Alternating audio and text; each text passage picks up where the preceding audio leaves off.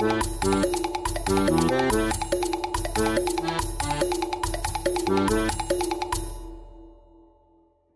there, and welcome back to Dohmance Dawn. I'm Luke Hare.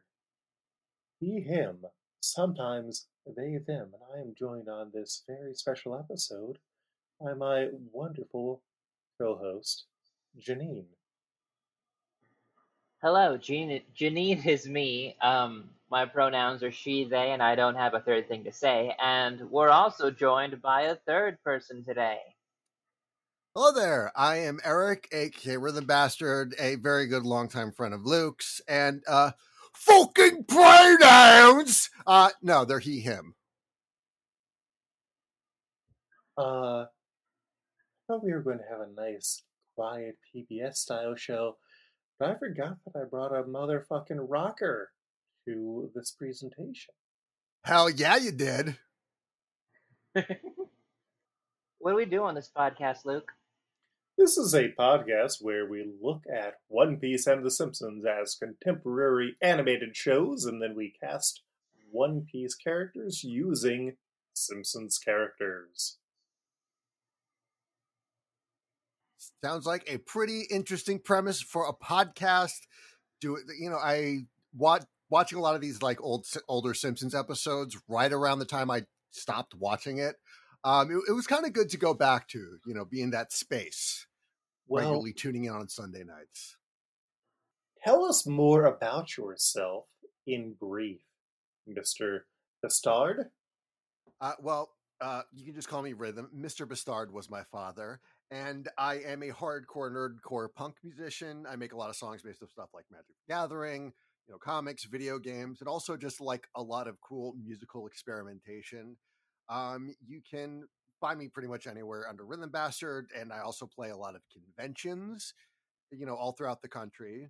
Um, and I do a lot of composing work. For example, I've done a couple of you know Luke's other podcasts, and I played uh, Oi, the punk drow monk, on his on RPG Pals Club.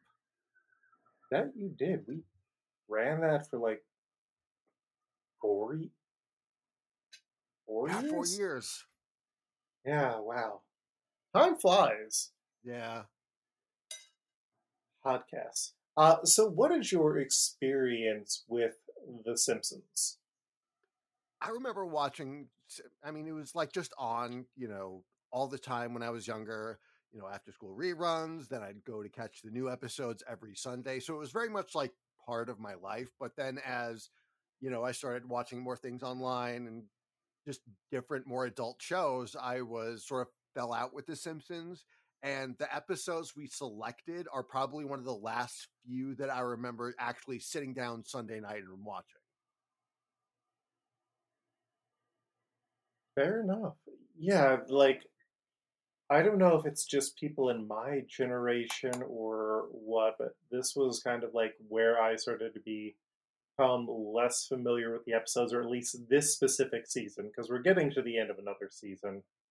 Right. Uh, what is your history with One Piece? Um, my history with One Piece, I saw the first couple episodes when it first premiered on, you know, like whatever Saturday morning block was on back in 2004. But Fox Kids, the Fox Yeah. Box. yeah, Fox Box, whatever. And that was, um, like, and I wasn't like super interested in doing another long running, you know, anime series. That was more my younger brother's thing because, you know, Mhm. he'd watch Dragon Ball Z and all that. And I was, you know, I was watching The Simpsons and you know playing games and pretty much everything else. So I saw maybe a couple episodes of it, um, but I think the episodes of that we watched, I pretty much kn- I wasn't like super lost because I kind of know everybody's deal Mhm. through cultural osmosis, Yeah, except for Nico Robin, except that she's apparently Jamie Lee Curtis's favorite character. Yes. But not the character who Jamie Lee Curtis is most likely to play anymore because she has admitted that she is too old to play Nico Robin. Fair enough. Mm-hmm. She gets to be the sexy gilf. Exactly. All right, well, uh, now that we have set that up, uh, we have some housekeeping to do because we had a. God damn it.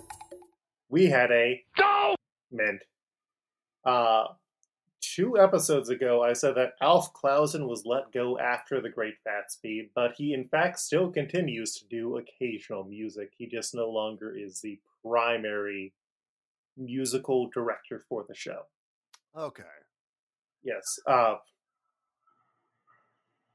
yeah, I I was just listening and editing and was like, oh, I made a blunder. I made the fool's blunder. So.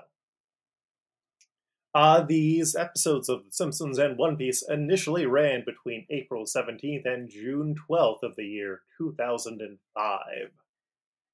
These include the Seven Beer Snitch, where Marge finds out that Shelbyville looks down on Springfield, so the city hires Frank Gehry to design a concert hall.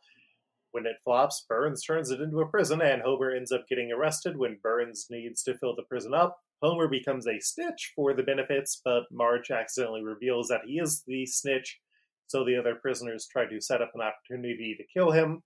But Marge intervenes, convinces the governor to let the prisoners go, and most of them end up on a garbage barge death match. And the B plot is Snowball has a secret family, and there is no conclusion with it. Yeah, I was watching uh, Patrick H. Willem on YouTube, his like breakdown of the perfect, you know, Simpsons episode, the one with the lemon tree, mm-hmm. and like how there's just everything just kind of contributes to the episode in some way. This was like, oh well, the Shelbyville thing. We need to be more sophisticated. Opera House, Opera House Prison. Like, you know, it, it probably could have started a little bit later in the thing. Also, I have in my notes, uh, heinous coked out man balloon to the tune of 99 red balloons. Heinous coked out man balloon. That would probably come. That will come up later in our recap. I can't wait till that ends up potentially being our episode title. Yeah. Um, but yeah, it is weird how like they like almost all of these episodes don't have a conclusion for the B plot and like painfully noticeably so. Yeah, uh, I I thought that it was an interesting idea on how maybe it's a criticism of how we would rather use our public money to incarcerate people as opposed to supporting an appreciation for the arts. Yeah, and it's like, well, we already and they leave right after the dun dun dun dun, so like their I guess musical repertoire is very limited because mm-hmm. it's like, well, we only know this through pop culture, we're done. We don't need anything else. Bye. Yeah. I mean, this this is a very confusing uh, thing for me. In that Shelbyville definitely is the rival city, but it always flops between if they're more advanced or less. Like the Shelbyville we did see in the previously Lemon mentioned Lemon, yeah. Um, it does seem kind of like an off similar, if not, you know, dollar store version of Springfield. Uh, we've also heard like other bits where like there's a Springfield war and Springfield takes the war harder, but Shelbyville is like better equipped. And yeah, I, I, I think for the purposes you need your rivalry angle, and so kind of having them look down on Springfield and having Springfield Billy makes sense. Uh, the second one is future drama, where Lisa and Bart see into the future with Professor Frink's invention. Uh, in that future, Jenda, Bart's girlfriend, breaks up with him because he has no plans, so he gets a job at the Quick E Mart. And while on a delivery, he ends up saving Mr. Burns' life. Burns gives Bart's Lisa. Uh, Burns gives Bart Lisa's full ride scholarship to Yale, but when he sees how miserable Lisa would be in the future if he doesn't go to college, especially when she stays with Milhouse, he decides to give her back the scholarship. And there's a B plot about Homer and Marge being split up but getting back together. This one weirdly is the most canonical Simpsons future and is something that they keep going back to or at least the least contradicted because like this is still halfway through the run of the series and the simpsons has been on for a very long time it has but like jenda becomes a recurring character in future scenes and jacked milhouse uh, is going to stay a thing because you know Milhouse is trans and just won't admit it. Yeah. Uh, let's see. I, my notes from this episode is Jenna seems pretty cool, and also the kind of girl that would outgrow Bart the second they graduate. So, uh, let's see. Patty and Selma get the furry surgery, furry and surgery in all caps. And uh, guys like Milhouse, A, don't work legs or lats and don't know what body parts they are. They just make a habit of going to the gym, and that's kind of like their thing. It's not like, you know, they're, they're bodybuilding or they're training for something. It's just that, like, they just get the ego boost from saying, I go to the gym. Yeah. I mean, you seem to be a very well rounded buff man. Exactly. Mhm. But like some, but I take notes. You know, I regularly document things, and sometimes I just change shit up. Like today, I did uh, whatever. I'm not going to get into my workout routine. But I'm no fucking Milhouse. Janine, you got anything to add in here? Um, as as the futures that I've seen so far, um, I do like this one the best. It takes place in if the date is right for the for um when it was produced, the far off future of 2013, Wow, what will that be like? and um, years ago. my highlight favorite point is Bart getting called a racist cracker and then kicked in the face. Um, Yes.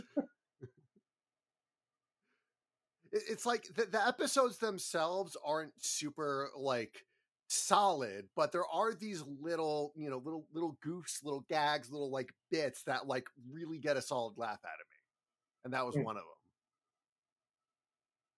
Uh, after that, we have Don't Fear the Roofer. Oh, After a- actually, hold oh, I have a yeah. point to make now that I remember it. This is the third or fourth time we've seen Ralph or a version of him get high. Mhm. I still don't see Ra- Ralph high in I, any of these forms in head shops. I mean, no one wants to think that they're Ralph when they go into the head shop. Why would they have that as their herald? Mr. Rolls the Banana.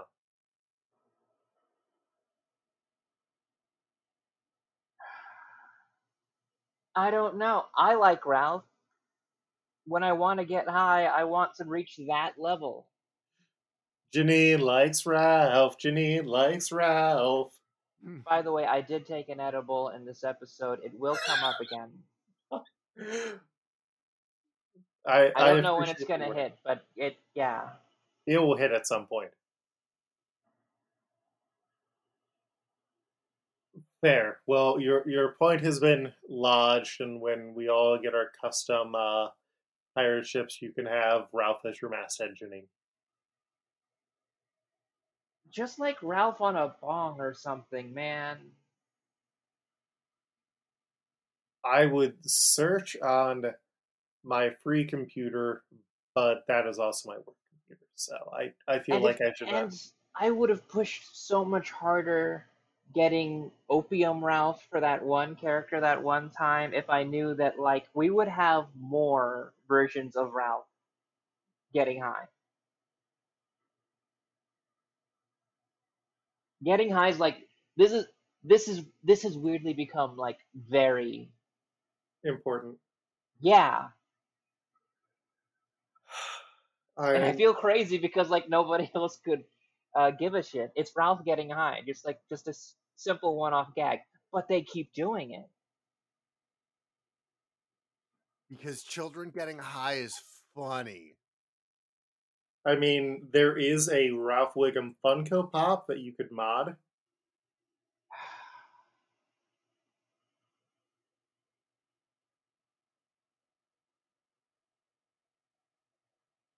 Listen, I'll, I'll I'll I'll send this to my buddy Matt Groening, and well, no, he's not my buddy. I don't want to be a buddy on anyone whose flight logs have been found on uh, certain lists. But uh, yeah, I'll, I'll, I'll see what I can do. Thank you. What do we got next? Uh, up next is Don't Fear the Roofer. Uh, after a hole in the roof causes a bunch of issues uh, between Homer and Marge, Homer ends up making friends with Ray, a roofer in the bar. Nobody else is able to ever see Ray, despite Homer and Ray constantly uh, hanging out. And so people begin to question Ray's existence and Homer's sanity, which eventually leads to him getting unethical treatments for instability. But it turns out that Ray is real and they tortured Homer for no real reason. And the B plot is Santa's little helper becomes older because he spends too much time in the retirement castle. Once again, not like an actual B plot. It's just like, oh, hey, here's like three scenes. It's like a runner at best. Yeah. Uh, I I actually enjoy Ray and Homer's friendship. I enjoy some of the bits around this episode. I enjoy that his name is an anagram for imaginary. Yeah. And it's like not a bad, you know, cameo. Mm-hmm. It's you know, like Ray Romano kind of fits this character as a blue card. He fits the character. It's not like, I mean, the name obviously, but like there's at least that little teensy little rug pull with the imaginary thing. So it's like, oh, okay, they at least went there with it. So it's not like Lady Gaga gets a premonition from her psychic that Lisa Simpson's in trouble. Mm-hmm. It's not the Elon Musk episode. Yeah, exactly. Uh, my notes from this: Professor Frink's Jerry Lewis is getting way too obvious. Um, let's see. He I mean, not- they had at this point they had had Jerry Lewis play Professor Frink's father, so That's true. Yeah. Uh, let's see. He must smell leftovers. We called them senior citizens. That was a good bit. Why is that? You know, just the little bits that make me. Uh, let's see. Um, I like so as an engine. My day job is an engineer, and I really like that. Um, that that joke at the end with Ray, where it's like, well, why do you keep abandoning people and just being a scummy asshole? And it's like that's easy. I'm a contractor. that kind of good laugh out of me. Uh, exactly. And one joke I didn't, I, I don't know, I thought could have landed better was Stephen Hawkins' thing at the end, where, like, I guess there's the setup that the reason why Bart didn't see Ray was because, like, he was carrying all the tiles. But then mm-hmm. Stephen Hawking comes and it's like, oh, well, it's just some light refraction shit. So it's like, that that was, I guess, supposed to be a another like a misdirection or something, but it, it was like too far and too complicated of a thing to like, or wasn't brought up recently enough to be. Well, no, that I mean that was the joke, though. I mean, yeah, like you you get Stephen Hawking in for the first joke, where it turns out that he now owns Moe's, or no, he open he opens a Little Caesars next to Moe's, which is honestly a brilliant idea because he is going to do bang up business there. Also, Little Caesars underrated pizza, pizza. Um, yeah, like you bring him around for the end. yeah. Janine, any comments on this one? Ray Romano does a good job. Mhm. I think that there, yeah. To be honest, like I completely forgot that um, there was a B plot, kind of, for Santa's Little Helper. That's just how much it just kind of didn't feel like anything. Yeah, it's literally, oh, the old people are sad. We brought them Santa's little helper, and now he's old. Oh, and Lisa tried to save him, and now she's also old. It's it's a nothing, but uh, like the Ray Imogene story, I think saves the episode for me. Like this might be one of my favorites for the season. Oh yeah, it was a good episode. Mm-hmm. After that, we have The Heartbroke Kid, where Springfield Elementary gets new vending machines with unhealthy snacks, so Bart starts gaining weight and eventually has a heart attack. When he refuses to eat better, the family stages an intervention and sends him to an expensive weight loss camp. But to pay for it, they have to rent out the house as a youth hostel, and they are abused by the people staying there. Bart is shown his family's sacrifice uh, after he initially refuses to do the program, promises to do better, and then robs the money from the vending machine so his family is able to kick out the German youths at the hostel. This one, does kind of address the oh yeah no uh, schools are kind of advertising a whole bunch of unhealthy foods and putting them directly in the lines of kids who are going to be like super influenced to use it also just kind of turns into weird fat jokes for about half the episode but also albert brooks returns and it's albert brooks Yeah, Albert Brooks is a solid hand. Mhm. Albert Brooks should just play like a different character every season and then just nothing be mentioned about it ever.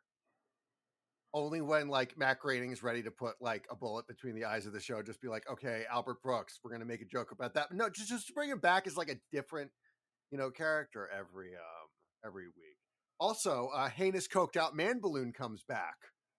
Because Homer, when he's entertaining the Germans, sings 99 red balloons. Heinous coked out out man man balloons, heinous coked out man balloons, heinous coked out man balloons, heinous coked out man balloons. You thought I was going to do one thing and then I turned it into another thing. Exactly. I'm a delight. Uh, let's see my notes for this one. I like the joke of the army men screaming as he swept in the door. That was just a neat little gag. And the, the, the, solid bit of this episode was, "I will not bury another patient, but you're a pediatrician." Yeah, my head's been somewhere else this year.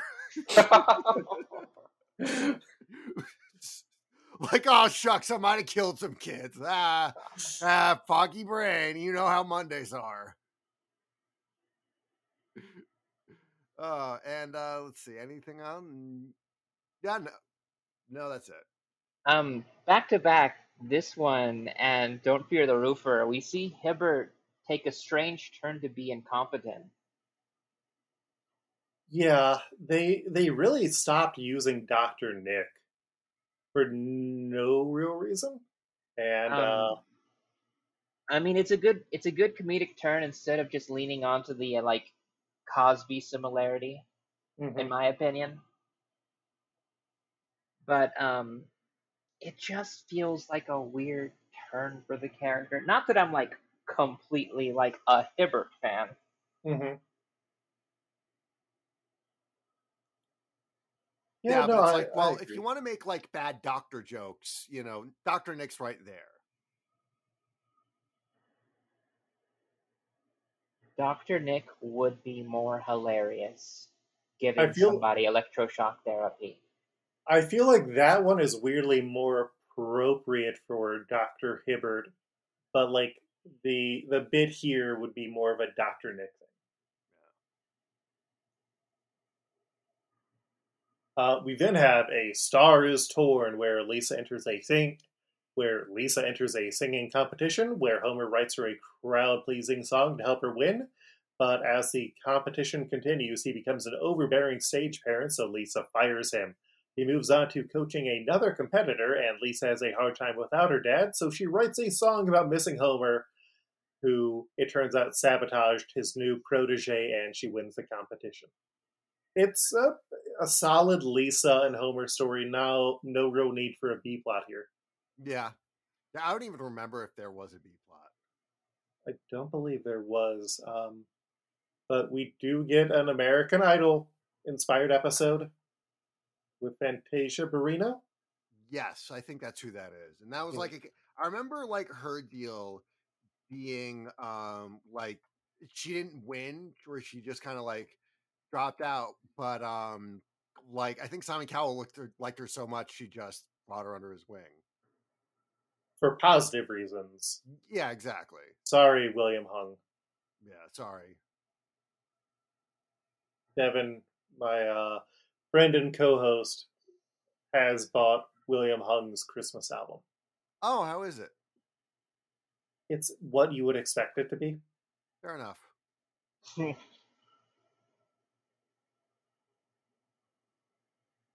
Uh, yeah, like the bits in here are good. I like Homer setting up uh, what's his face to take a major fall in the show, and uh, I love Lisa's imagined Itchy and Scratchy cartoon.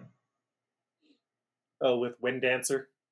Yeah, it, it, it stays true to being a little girl, caring about animals, but also being into cartoon violence.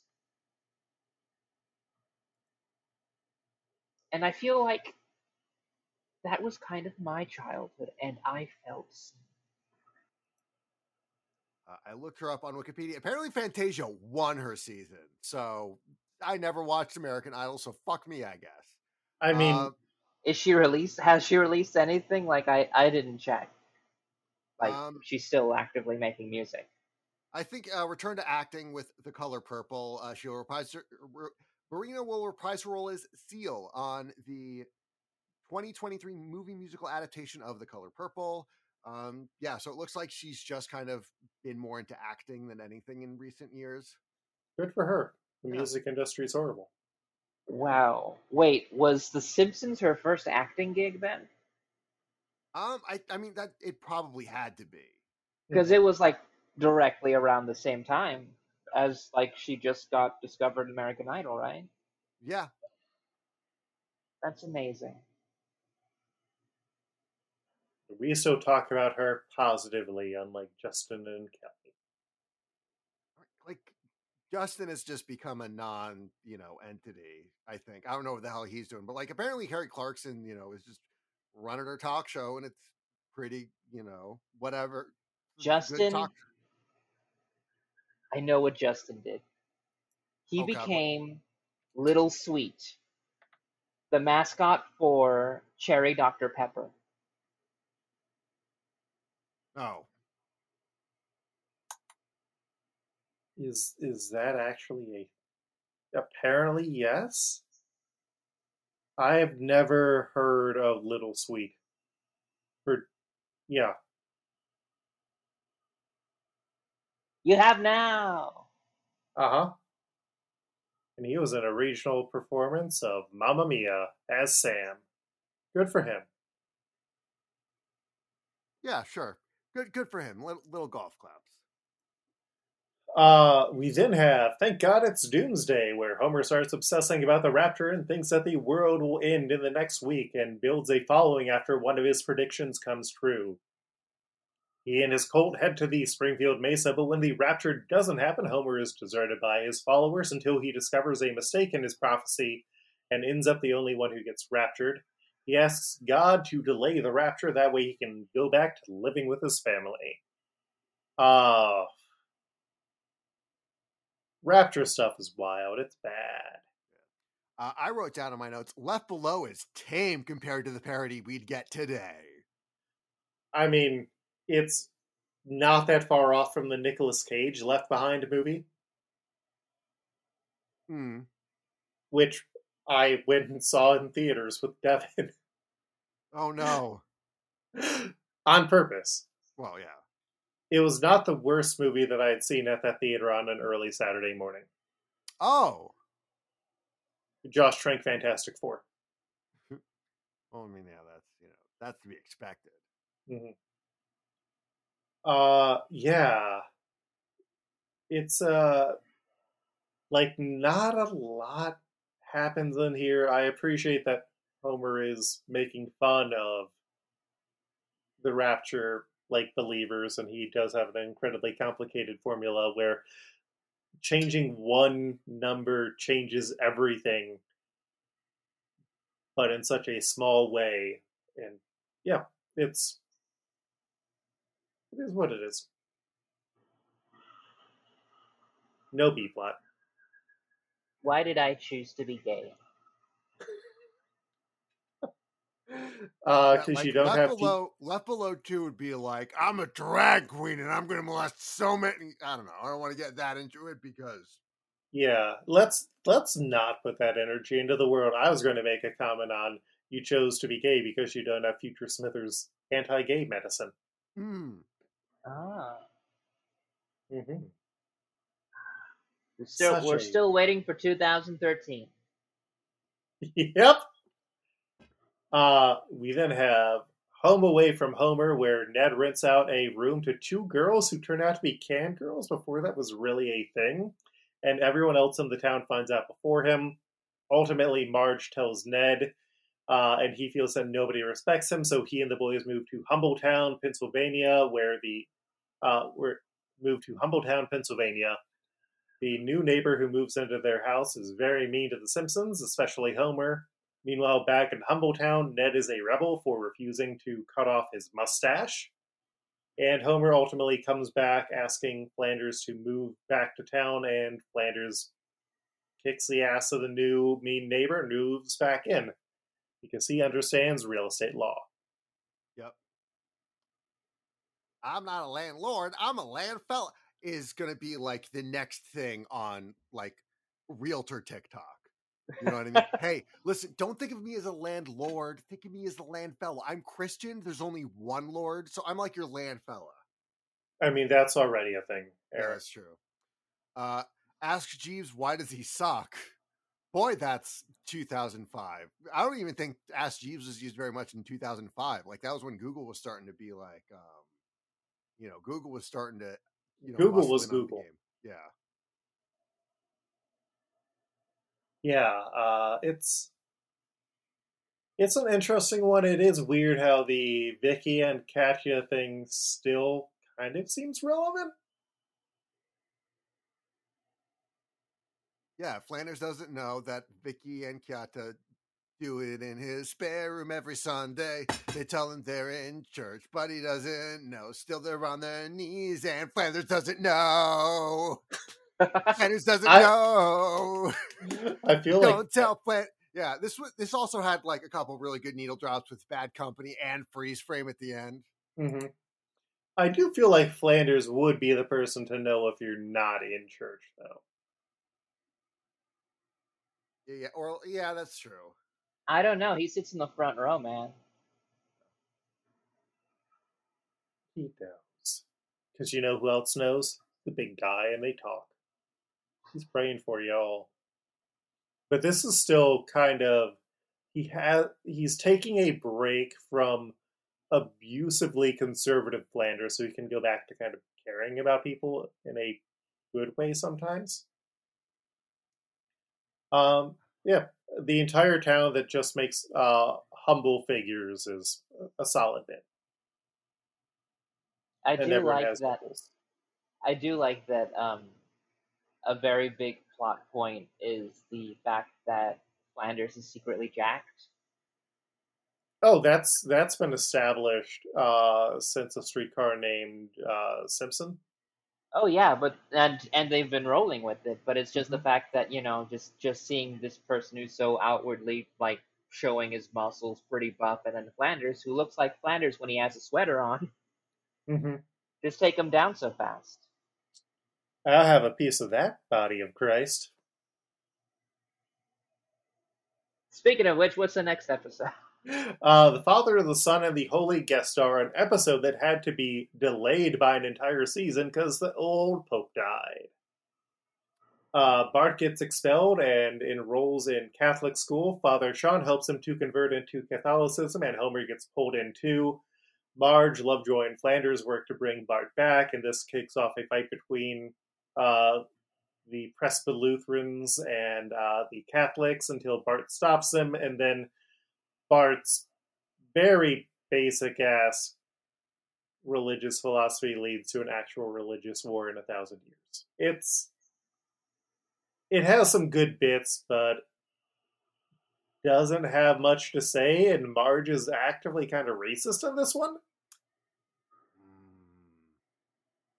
Marge doesn't want her family to go into Catholic heaven. Yeah, exactly. Because you know us uh, us Italians are a separate race, just like the Mexicans, uh, which apparent or all Latino, you know, all Latino people, and the Irish. The Irish, or half the Irish. Yeah. Um. Yeah. So uh, my notes is this is the part where Eric expresses his experience with Catholicism and why his religion is now I say hail Satan to trigger evangelicals. Yeah, I went to Catholic school. It fucking sucked because I went there for eighth grade and all the kids there were assholes and I was seen as fresh meat. So that kind of threw any semblance of, oh no, you know, you're going to get a better education and, you know, the kids are more well behaved in religious schools because actually the one like a couple of the textbooks they use were just like the t- same textbooks I used for seventh grade in public school. So they're like a year behind on some of those things. Mhm. And yeah, so uh but Liam Neeson did good in this episode. Again, like these are still the era of the Simpsons when the guest stars like felt natural and were like a cool little bonus and not blah blah blah. The draw. yeah. And they they have gotten better about doing that in recent seasons. Hmm. But you know, it's fine if you don't want to watch recent seasons. I would say, as a person who went to seminary several times, that didn't mess me up. Yeah. I know where to get the potluck. I come from uh, the um, people doing the hat dance uh, section of uh, Catholic Heaven, and now now that I've I've been to gatherings that look like that, so it's just kind of like I should feel offended, but also that kind of slaps. Yeah, no, I mean it looks a lot better than Marge's religious heaven, uh, which is also just they've never really defined what faith uh, Lovejoy preaches and what the First Church of Springfield is. Yeah, because So- even like Protestant, there's you know lots of little subdivisions. Oh yeah, yeah. And uh, Oh. fun fact: the No Meat on Friday thing was actually broken the year I went to uh, Catholic school because I, you know, it was like the first Friday after Lent, which is Mhm. usually because my understanding was, or at least how I was raised, was that you don't eat meat on Friday from Lent, which is you know a 40 day period from Ash Wednesday, which is usually like in late February, to Easter, which is you know April or you know late March and apparently there's like several um dissenting thoughts on this. One is that like no meat on friday period but apparently when i went to catholic school i saw kids eating like meat sandwiches on fridays i'm like well wait wait what's going on? And he was like oh yeah the pope said like you you don't have to do it anymore. So um yeah that's bullshit. Yeah, I mean, also sometimes it's only no red meat on Fridays, and uh, To be honest, mhm. Catholicism's full of hypocrites.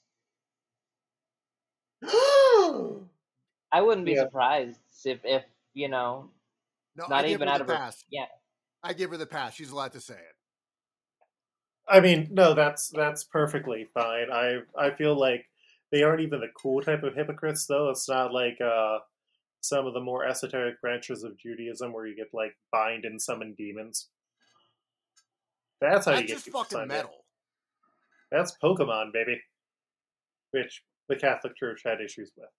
Uh, but uh, speaking of problematic characters, new characters unlocked include Springfield Billy, Spider Mo, Paul Simon, Coach Clay Roberts, Amy Levine Gonzalez, Mo Bart, Mo Lisa, Mo Maggie, Pants Man, Old Otto, Vice President Cletus, Patty with a Tail, Old Smithers, and Cell Phone Man. That brings us to episodes 229 through 235 of One Piece, which include Running Sea Train, The City of Water, Water 7. the adventure in the city of water.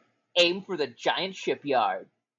the franky family and iceberg Galley-La Company, The Magnificent Dock, number one.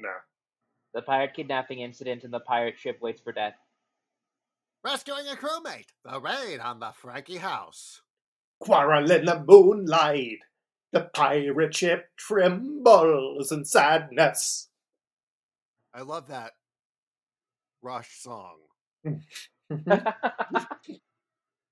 I was I, I like hesitated because I like, is it really Rush? Mm, I feel like another prog rock band would fit that better. Yeah, it's more Asia. Okay.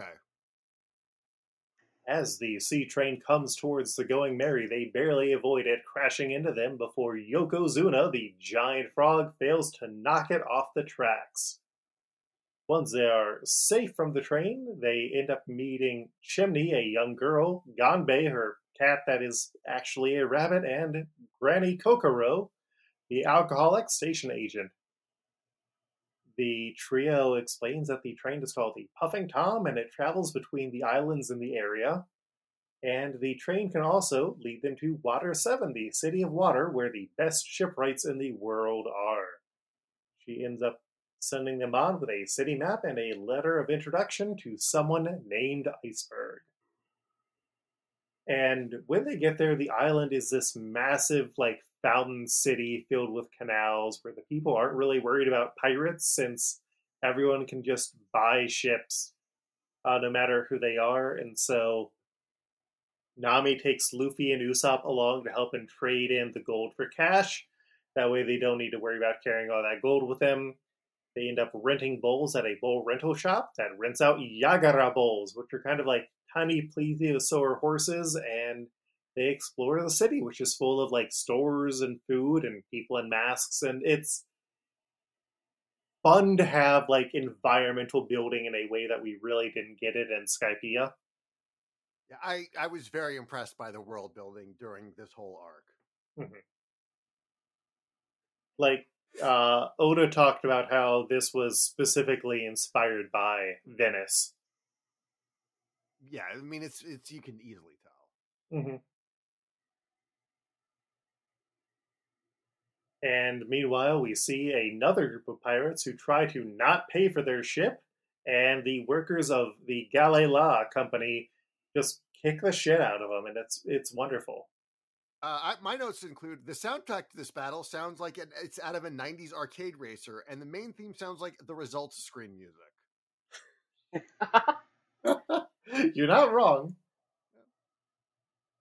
Uh, back on the ship, Chopper and Robin wander off to go and look for books. Sanji heads off to get groceries, and Zoro stays behind to sleep on the ship. As Robin and Chopper explore the city, a masked stranger says CP9 to Robin, which leaves her shaken. Back on the ship, a group of bounty hunters known as the Franky family try to take down Zoro for his bounty, but he easily dispatches them. And meanwhile, the Gold Gang reaches a money changer who initially tries to cheat the crew by only offering them a hundred million berry. But Nami knows that the gold is worth more and is able to argue for 300 million. The news about this money that they have spreads to the other members of the Franky family, who start keeping tabs as they head to Galley-La. When Luffy just tries to go in uh, to Galley-La, he is stopped by Kaku, a shipwright who kind of looks like Usopp and talks like an old man. He explains that Iceberg is the owner of the company, and then heads ac- off and then heads off across the rooftops to go and assess the Going Merry. And when he gets there, Zoro just kind of thinks that he is Usopp, which is a solid bit. That yeah, uh, like, pays off. so the thing is, I watched this in Japanese with English subtitles, and like nothing really jumped out at me as old man. So that's probably like a joke. If I either watched the English dub or knew more about Japanese dialects, I'd probably get more. it is something where, uh, like in the manga, they translated very specifically because they're using honorifics in a way that young people don't. And uh, I believe, like in the Four Kids dub, he uses words like whippersnappers and shakes of a lamb's tail. Okay.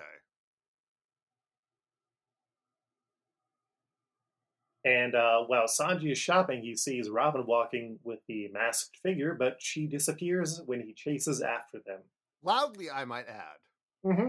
Uh, he's horny. Uh, the live action show has come out, and Sanji is a lot more charming because he isn't allowed to be as horny. Yeah, and uh, my notes here, it's like, uh, God, where was I? Um, it's like you see her on the ship every day, and it's like now is your chance to riz her up when she she clearly looks like she's on some kind of like stealthy mission. You know, like she's tailing a guy. It's like, yo, y'all want some? I mean, it's also a town where everybody is very horny. Yeah, The town of horny people, water horny. that's true. Um, but he also does riz Robin and Nami whenever he sees them. Okay, yeah, I'm just saying, like you're on the ship, dude. You know, Mhm. it's like there there are better chances to shoot your shot. I mean, she is also like over a decade older than him, I think. No. Yeah. I mean, I get it, Sanji. Mm-hmm. Uh, Iceberg and Kalifa, his secretary, meet the gold team. Uh, they know who everyone on the crew is, and Iceberg is worried about Nico Robin, but kind of rushes past it and agrees to help them with a ship. Uh, he also cancels his meetings and uh, like helps him after getting Kokoro's letter, and he's kind of right that it is weird that she sent him a letter specifically with kisses on it. Do either of y'all have a guess who Iceberg is based on? Hasan Piker or Hasanabi on Twitch. I don't know. That I didn't. I know he kind of like looked familiar. I might have seen like an echo of something before, but I just couldn't quite put my face on it. I mean, you got a guess. Clooney? Yeah. Ha! Really? Uh-huh. Uh This was an arc where a lot of the people are based on specific people, some more obscure than the others. Uh, I'll see if I can find the image and post it to the Twitter or the Blue Sky whenever I get a Blue Sky invite for uh, that I don't need to give to an actual person. But uh, yeah, Iceberg is a fascinating and very strange man. Okay. Uh, yeah. I no. I also have like how there. You know, this guy like you know got they they send a recommendation letter from somebody to yeah this guy like they need you know the mayor's help. He's the mayor of the town. The mayor. The mayor. And then immediately they're like, wow, you're a fucking shitty mayor. You're lazy as shit, dude. You can't mayor for shit. And like, just Eh, here's the thing like we're at the halfway point of the, the, the description i think and it's like you know and i really got into this series because there's just so much world building you know lots of little beautiful things the episodes were well paced but i feel like i need to watch it from the beginning just so i could acclimate myself to just how fucking tactless all of these people are even the even like the cast of It's Always Sunny in Philadelphia would be like, dudes, oh my god, what is wrong with you? Uh, I mean, you're not wrong, but I feel like they, the cast of It's Always Sunny, are more conniving a lot of the time, or they they understand how they have to act to get things that they want. Right. Luffy does not. Luffy, the sweet, beautiful jungle child. Luffy, Uh, I'm just gonna fucking swing this big bag of money around. hmm Uh, so as they begin to enter the shipyard, Usopp realizes that two of the briefcase, or that all three briefcases with money have vanished, stolen by members of the Franky family. Meanwhile, Polly, another one of the dock workers who is being chased by his creditors, stumbles onto the Franky family, accidentally steals the briefcases himself, and then when he refuses to give it back, Rob Lucci and his bird Hattori stop him and bring the money back. And they explain that the Franky family are ship dismantlers and bounty hunters that are led by the mysterious Franky.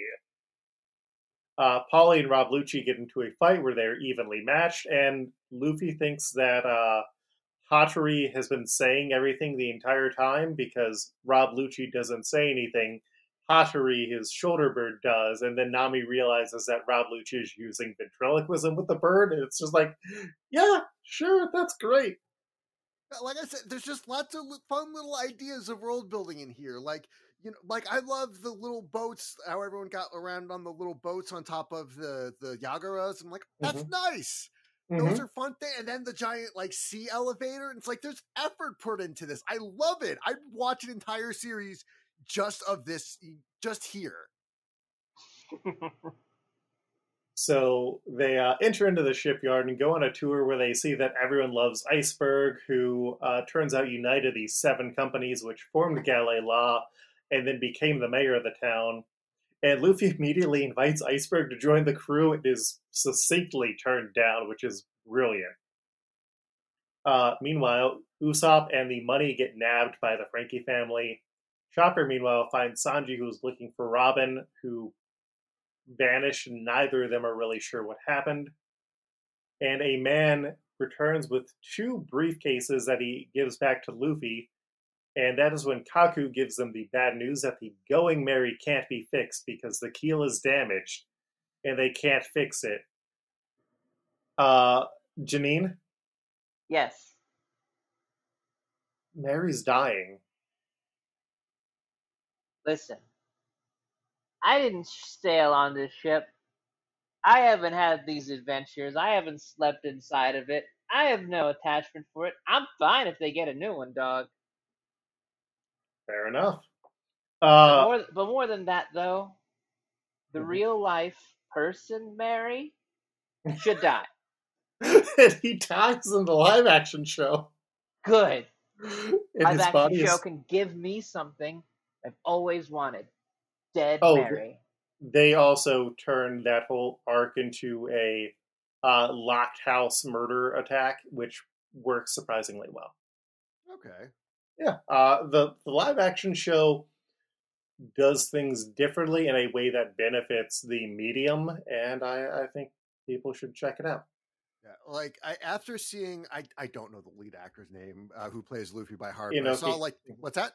Yeah, I saw like a video with him meeting Ichiro Oda, and it was just like so sweet.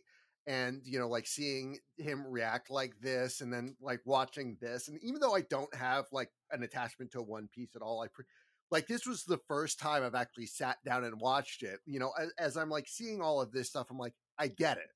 hmm you know, I'm probably, you know, I'm probably gonna finish Water Seven and then just like, you know, okay, my that's curiosity sated, but like, I, I get why people like all of this. um, Eric, I have some bad news for you. What's that? Uh, Water Seven leads directly into the next arc, so it's going to be like a hundred episodes, and it is going to beat the fuck out of you in good ways. Uh, but also, there's eventually like seven episodes in a row that are just like recaps, Okay. and so you know you'll you'll get what you need to know. okay.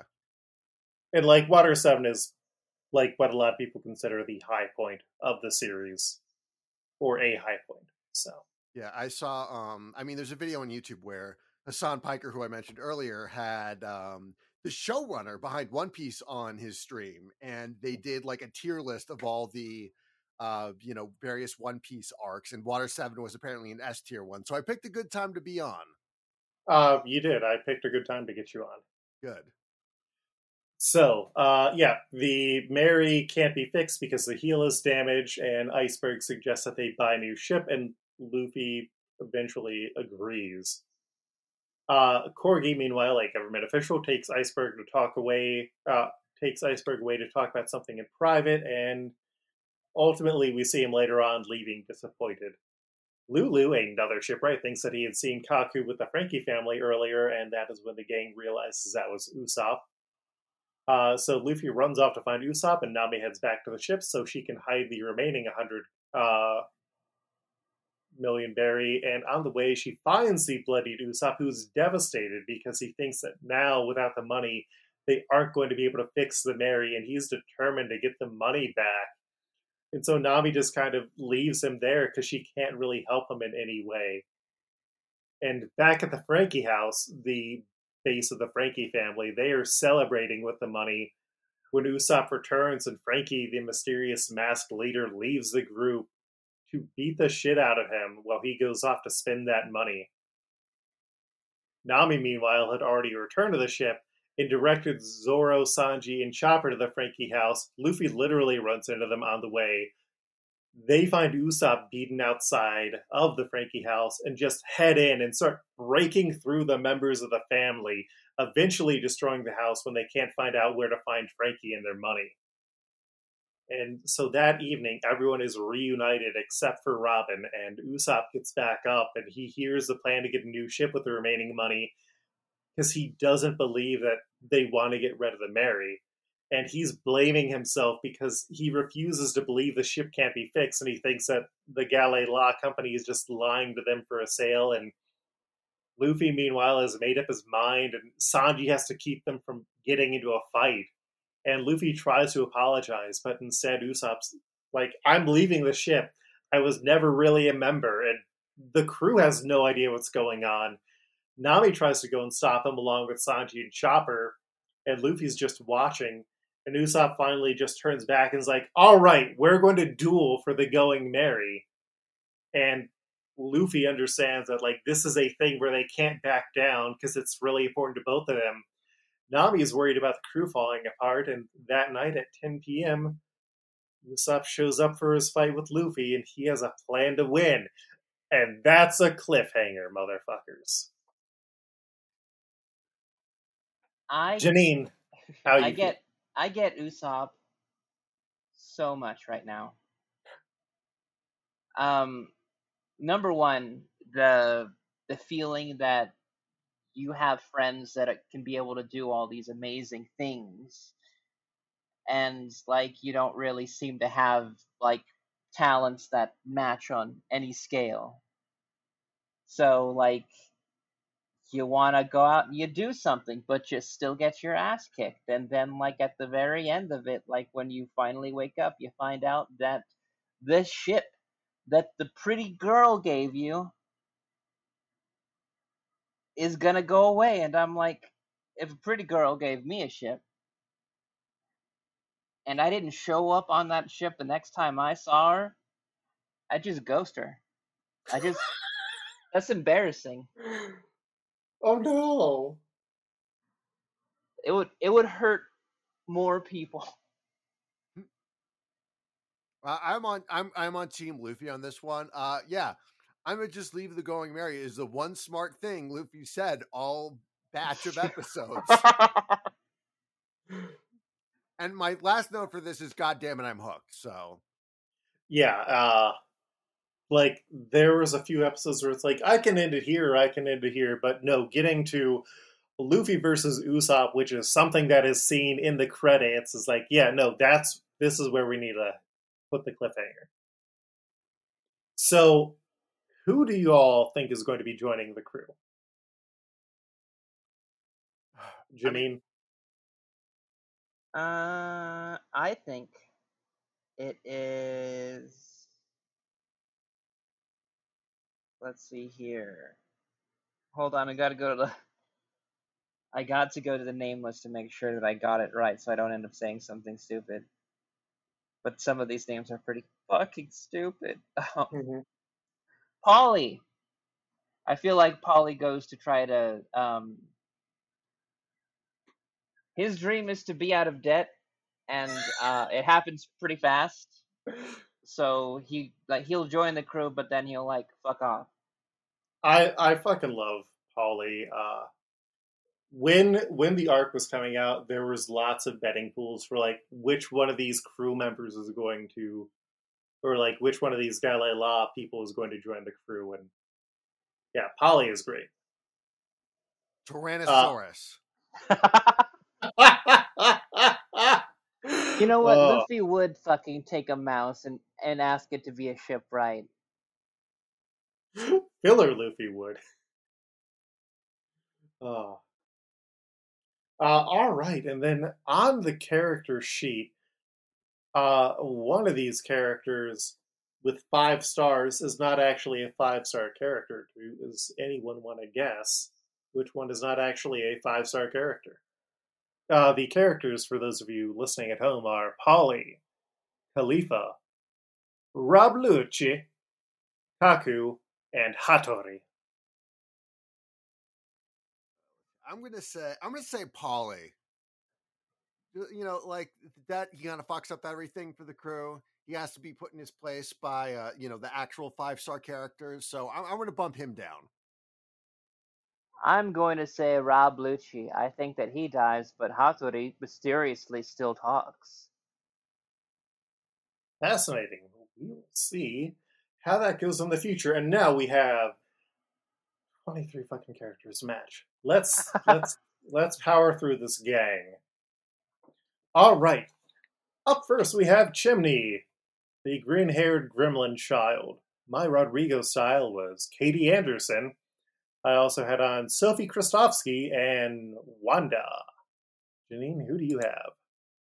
Um, I also have Sophie Krustofsky, but I also have Rodrigo style Kid Maggie.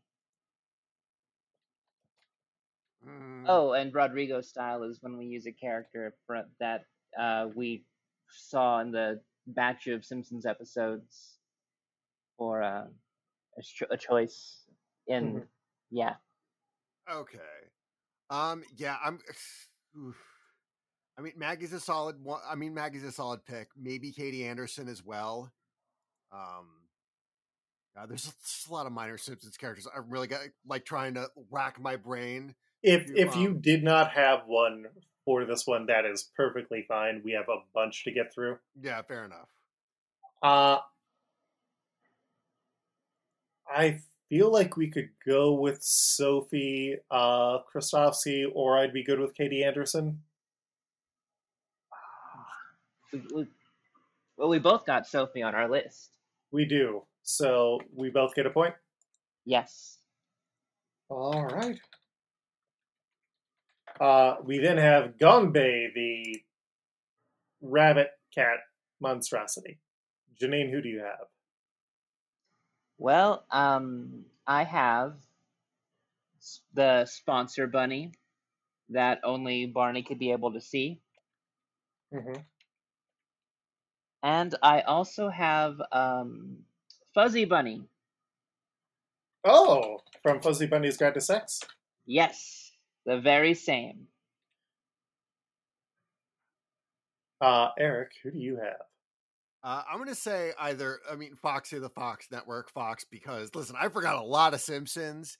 Um, or Scratchy's eventual bastard child that he had with Itchy, or I'm sorry, Scratchy's wife's uh bastard child that he will have with Itchy. It's like they're both cross species monstrosities. Is that actually something that is seen in The Simpsons or a purely hypothetical? I'm just gonna go with purely hypothetical. Okay, it, it does need to appear in the episode, so I, I, I'm going to have to vote you down for that one. Uh, but we the- do have, if we want to look at it, um, Scratchy does have kids in an episode of Itchy and Scratchy, doesn't he? Mhm. So I feel Uh, like they die. That could be also. yeah. Yeah. Uh, the ones that I have are the actual Trix Rabbit, Yoda, or the Rodrigo style is the dog cat, which is seen in an ad in uh, Futurama where it's half dog, half cat. Like cat dog. Hmm. Yoda's a choice. Let's talk about Yoda. I mean, Yoda's the right level of fucked up.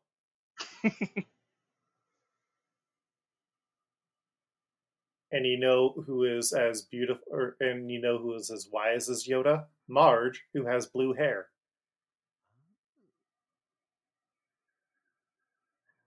And Gonbe is also blue.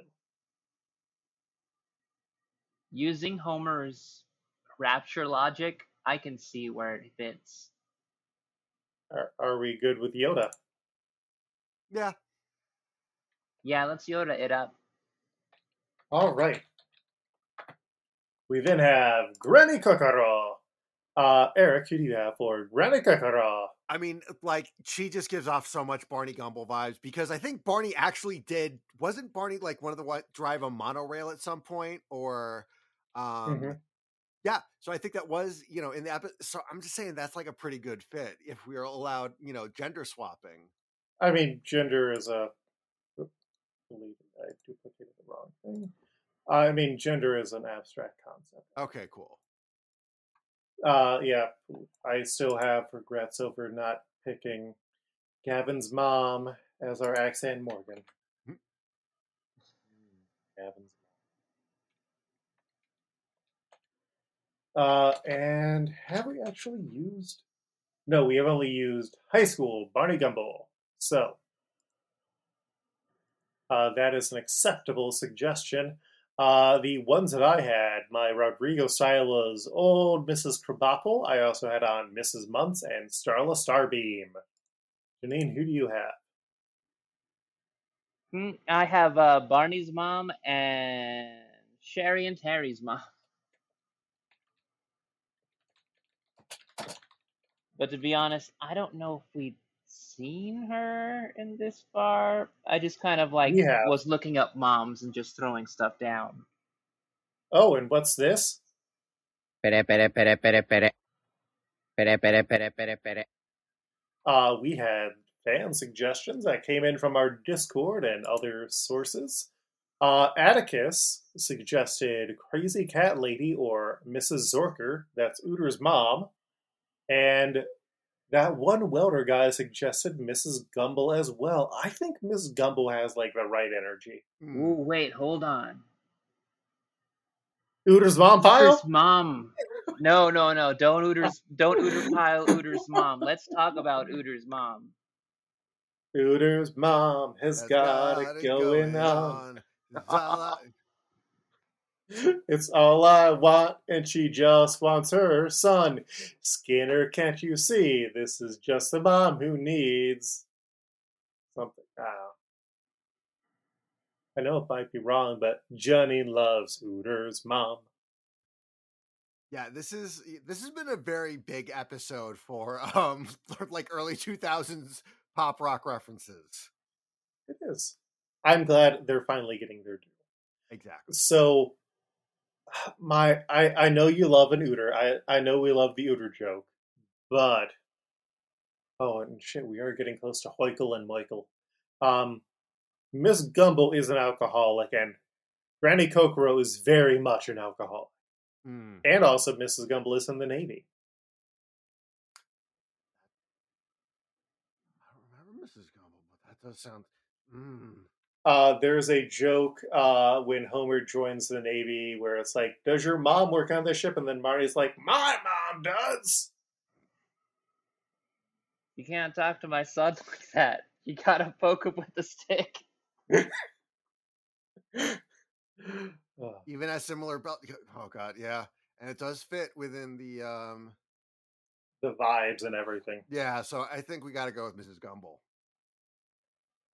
So that means that that one welder guy will get to make a suggestion for the next episode.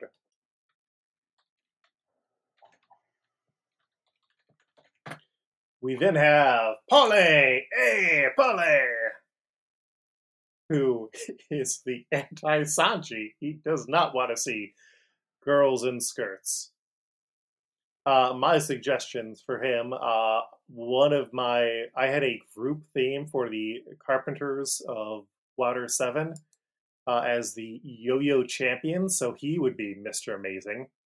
I also have Vietnam era Seymour Skinner, uh, the contractor who uh, helped to redesign the kitchen but was also gay, and then my Rodrigo style was Andre the Angel for Homer in Heaven. Janine, who do you have? I have Teen Moe from The Way We Weren't. Mm, oh, Mm. Mhm, mhm. And is that your only suggestion? It is. All right. I just really like Teen Moe. Teen Moe! Yeah. Uh, Eric, who do you have for Polly? Uh, I think my Rodrigo style pick was Old Groundskeeper Willie or Ray Magini. I, you know, because like Old Groundkeeper Willie, I think think might fit a bit better because um you know because both seem very like wily and like more likely to just bitch about like he'd probably still like probably shouts at you know ah your shirt skirt is too short you know like even in his old age so you know he'd probably carry that torch into his later years sadly hmm. Interesting. I feel like Polly is too old for a Teen Moe.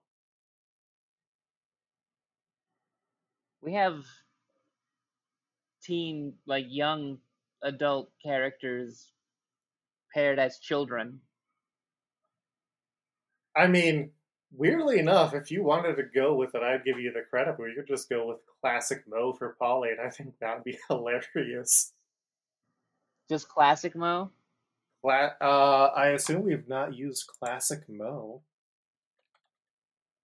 Uh, we have used Moe Zip and Uncle Moe, but not classic Moe. Ah, that feels like a lot to blow classic Moe. Uh, What about Kidmo from his boxing days? oh You know, It's he like was that- kid. where he became Kid yeah he was like he was a young adult at that time that's true let me see. Watching the episode without sound. Yeah, you know what? I can go with Kid Moe. I can go with Kid Moe, the boxer specifically. Hell yeah. Kid Moe, and then brackets boxer. Points for Janine. Nice. All right. We then have Mikazuki, who weirdly I think shows up in the first season of the One Piece live action anime, Oh, just as like a tertiary as a background character. tertiary.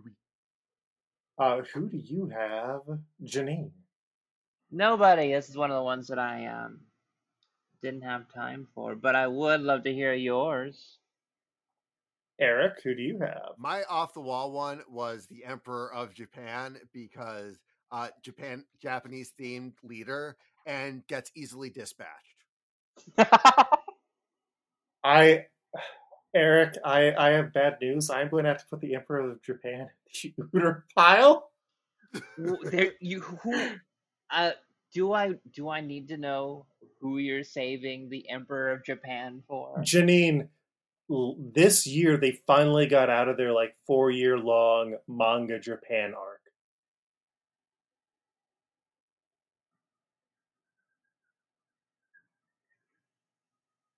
That's a long time to sit on the Emperor of Japan. Yeah, hopefully he can get up after this. uh, all I'm right. pretty tall. and handsome too. Uh, the suggestions that I had, my Rodrigo style was Z Dog. Uh, I also had the a pirate captain, Gerald Ford, and Horst, uh, one of the Germans who takes over the plant. And let me drop in the photo of the pirate captain into our Discord. Or actually, I can just, yeah, I'll put it in Discord.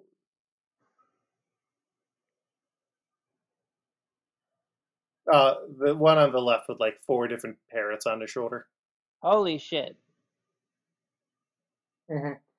Uh, that's from the one where uh, they take over Burns' mansion and then International Monkey waters. Fight. Okay. yeah.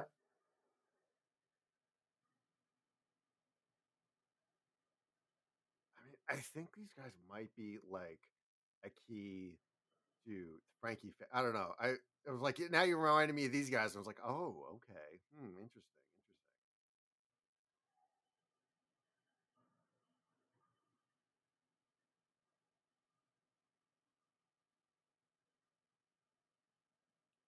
So Janine, do any of mine speak to you?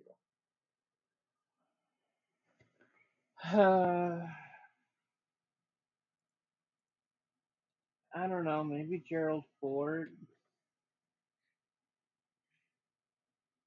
I mean, Z Dog is the white guy with the Dr. Seuss hat. Yeah, but Gerald Ford is just a funny choice. All right, yeah, let's let's burn Gerald Ford. He knows what he did. I mean, maybe Jimmy Carter we could fight on, you know, as a better one, but mm, Jimmy Carter will get Jimmy Carter will get what he fucking deserves, Eric. He's history's greatest monster.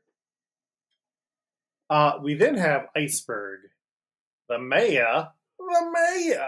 Eric, who do you have for Iceburg? Ironically, I have Jimmy Carter as one of my choices, or my Rodrigo style pick is Frank Gehry. Uh, both beloved men who love building shit and are, you know, uh, see our main cast on a large project. Uh, so fun fact: Frank Gehry was my Rodrigo style for this. I also had uh, Ted Carpenter, one of the Yo-Yo champions, and Hans, uh, the other German plant owner. Janine. I only had one name, Uh-huh. and it was Frank Gehry. Gary. All right, so we got a wah, wah, wah. all three. We've got a Dun, dun, dun, dun. Rawr. Frank Gehry three way. Yeah. Yeah. yeah. Yeah. God, I cannot wait to uh, for Megaplex to be over. So like, uh, all right, all of the money I have to put towards shit, like I can actually, you know.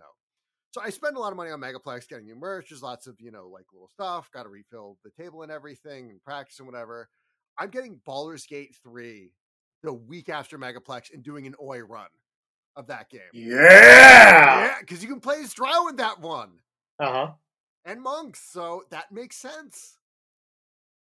Drow. Uh, Ori was Eric's punk drow monk who also had a book of erotic furniture. Yes. No, it had. No, I think it like the canonical name was Alyssa Tree's cookbook, and it was just how to fuck and how to build furniture. That's And- right. That's yeah, right. yeah. There were, I mean, some of the furniture was erotic. Yeah. Uh, we then have Kalifa, and uh, I had three suggestions. One of those was Sparkle, the yo-yo champion. I also have Della, who was uh, Lionel Hutz's secretary, and then my Rodrigo style was Amy Levine Gonzalez, a PBS host. Janine, who you got? Um, I also had Della, but for my from for my Rodrigo style, I had Robot Marge. Eric, who do you have? Um, I, I think my Rodriguez style also was uh, Robot Marge, and oh god, I think um, I forgot the other one I had for this episode. Oh well. Luke, Fair enough. give it to Robot Marge. I don't remember what Robot Marge looks like. Hold on. Because it's not Marge becomes a robot. And then something happens. Do do do do do do. It's like a Marge and a Terminator together. Yeah. Well, that's. I think that's a different one, though, because. Okay, yeah, there have been multiple Marge robots. Then we have multiple ones to choose from. Uh, what episode was this one in?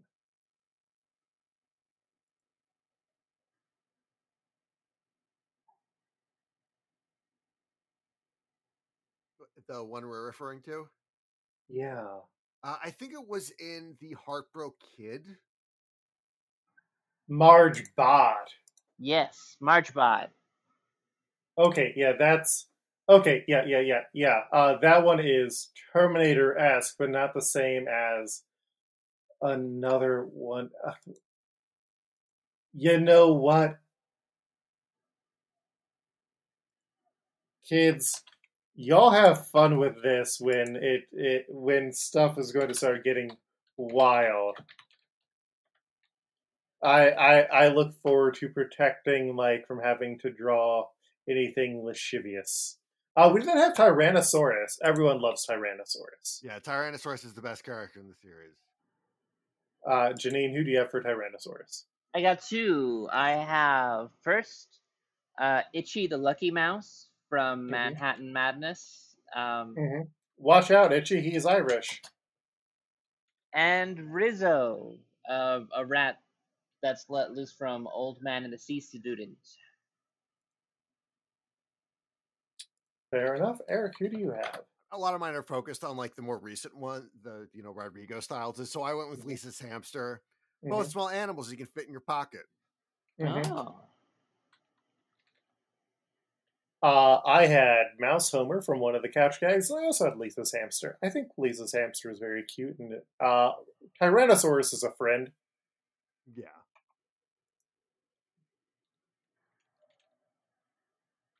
Tyrannosaurus is, I believe, a what is his classification?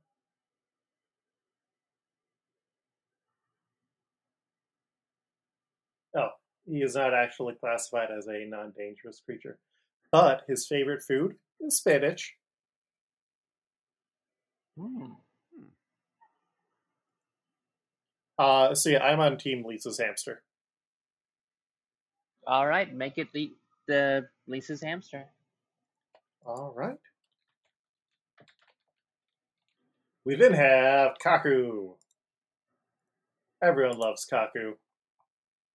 Yep. Uh, who do you have for Kaku, Eric? Uh, I went with Ray Magini on this one because very flaky, uh, cannot be in the same place for very long.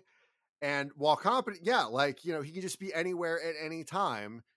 So, um, and also I think he does have a bit of a schnoz like, uh, like Ray Romano does. So, or maybe Ray Romano looks different in my imagination. My, Mhm. uh, my Magini-mation. Ah, Imagination. yes. Uh, I had Zero Gravity, another yo-yo champion. Uh, he Milhouse, not as my Rodrigo style, but just putting him on for some reason. And then uh, Saint Sebastian as my Rodrigo pick. Yes, ooh, I'd like to see him pierce with some uh, arrows. Janine, who do you have for Kaku? um, Oh, I had him as Teen Milhouse because Milhouse is our Usopp. oh, that makes sense. Oh, mm. And we already used uh, Shelbyville, Milhouse. Ooh, that would have been good in this one. Um, well, when it comes to jumping off roofs elements, I have Bartman. Mm-hmm. But for being on a roof, I have the Ray Magini as my Rodrigo style. Uh, you know what? I'm fine using Ray Magini for uh, Kaku. So the Rays have it. We then Yes. have oh, oh Rob Lucci. I, I think that- Bacon, egg, and cheese. Bacon, egg, and cheese. uh, if you've not seen T- uh, Teenage Mutant Ninja Turtles: Mutant Mayhem, you should go and see that. okay. It's it's delightful. Uh, it's very much good teen energy. Uh, my suggestions that I had for Rob Lucci are Ray Magini, who is my uh, Rodrigo style. I also have the Cobra, another yo-yo champion. Uh, Anton Lubchenko, which I have in brackets here, no good reason, and then World War II, Mr. Burns, because they have similar hair. Janine, who do you have? It's a package deal with Hattori, Mm-hmm. but I have the mustached Krusty because my Hattori is the horrible puppet that he uses to scares the Mhm. children. Mm-hmm. I was thinking I- along. Oh no, go ahead. Oh, sorry. I had no other suggestions for either. I feel very passionate about my decision. I, I mean, the only like ventriloquist I could remember in the series is Gabbo and his owner. Gabbo, I'm sorry, Gabbo Yeah. and his owner. So like th- that, those are my Arthur choices. Crandall. Yes. Mm-hmm. I don't have to type that. I just have to copy it over from another one. Well, what's this? We pere. have more suggestions. Mike P, that one welder guy, and Atticus all suggested Arthur Crandall. Uh, also, uh, Atticus suggested Dolph Starbeam. Now, I want to see if I can turn you all because my Hattori suggestion that could potentially go with my World War II Mr. Burns is Canary M. Burns. Mary M. Burns. Uh, that is the canary who technically owns the power plant. Hmm. Huh. Hmm. Huh.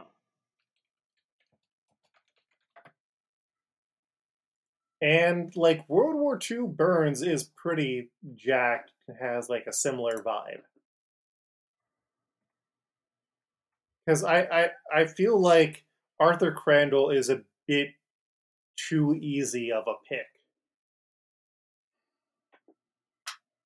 Yeah. Hmm. I guess. But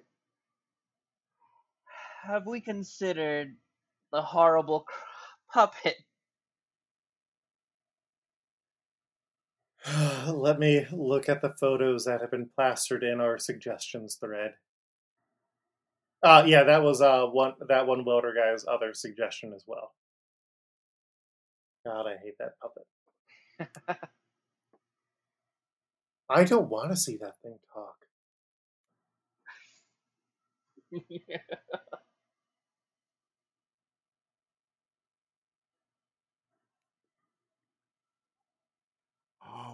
Oh. Yeah. That th- that's mm, That is not a cute bird. but Canary M Burns is. Yes. And I I feel like getting Burns and Canary and Burns together would be delightful.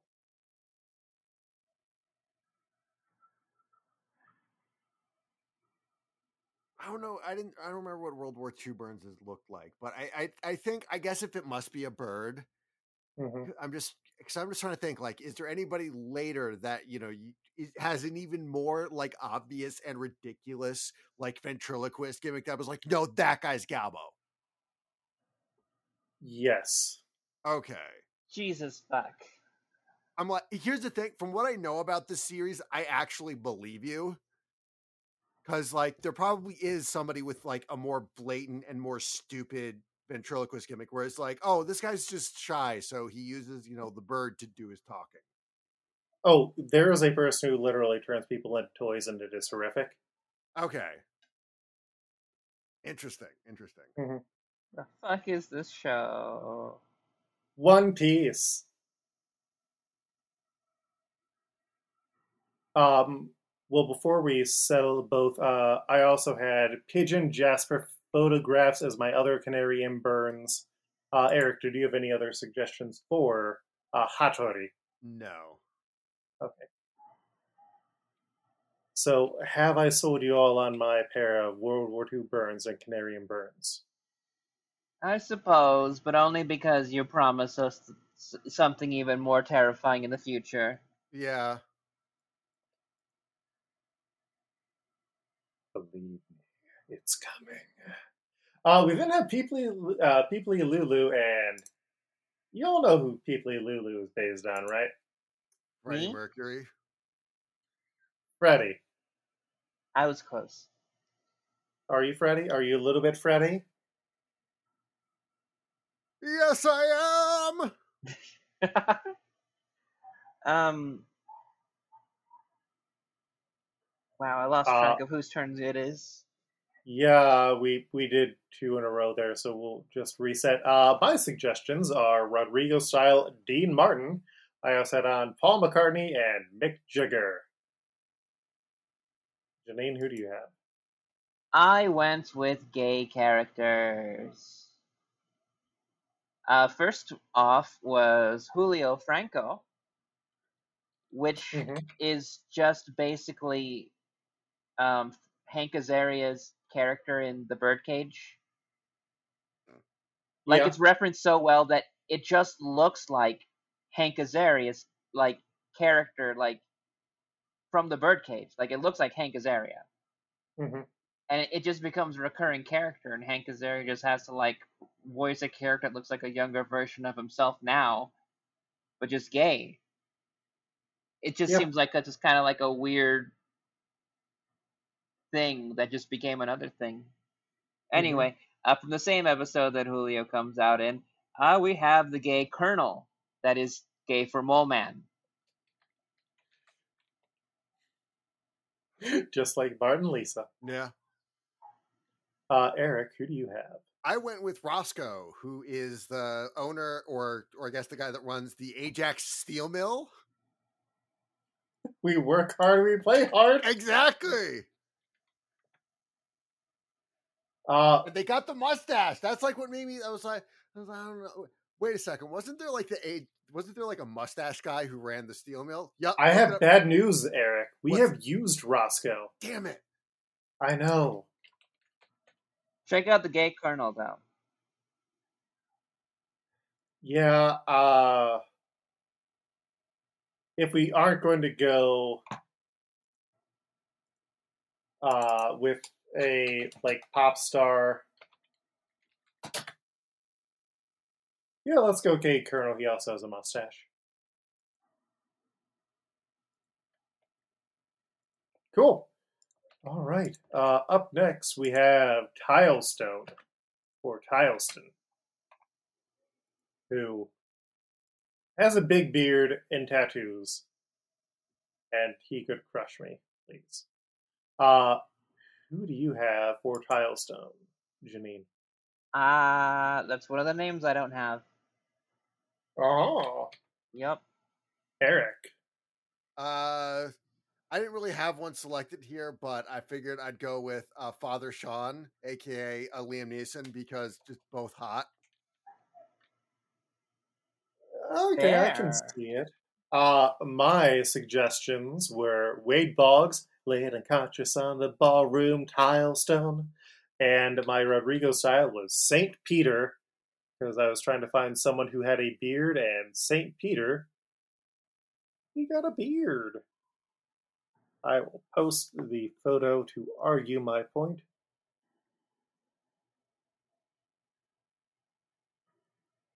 In the Discord. He is a guy who is dismissive about Catholic heaven.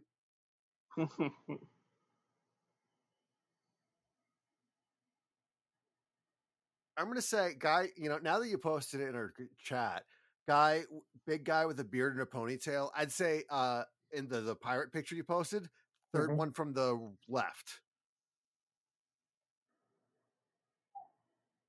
Yeah, yeah, uh, I can, I can see that. International Waters Pirate Three. Yeah. Janine, are you good with International Pirate Waters Three? Sure, yeah. That's the right amount of meat. oh wait, International Waters Pirate number three. I was saying International Pirate Waters Three. That's that's not a thing. That's John Waters' cousin.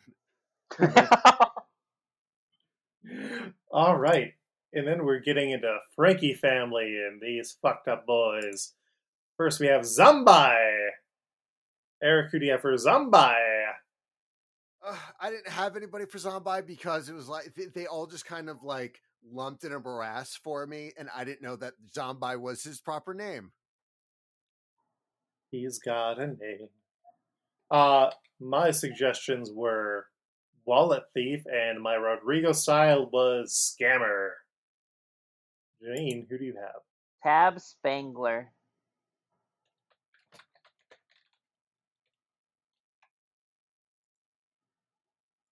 My mind is drawing a blank on ta- uh okay, yeah. Uh you know what? He teaches life lessons. I can I can get behind Oh wait, no, I have a I have Tab Spangler for uh another one on here. Eh, you know what, that's fine. Uh we all good with Tab Spangler? Yeah.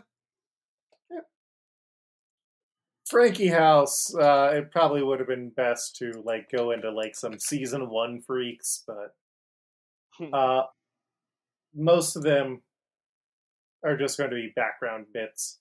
Uh, we then have Kiev or Kiev, Kievin. Where is my son Kievin? Uh, who do you have for Kiev, Janine? Ooh. Um, actually, for the next four, hmm You got a theme? six, huh? You got a grouping?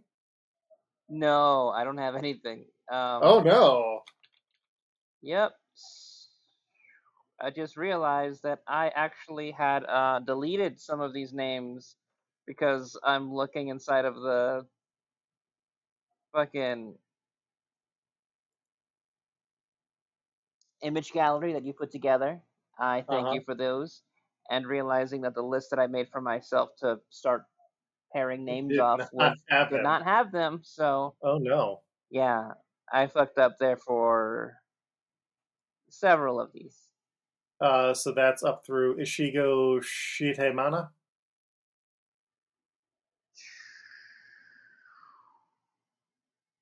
Yep. Or what is the next one? Okay, so you don't have names for Ishigo Shitemana.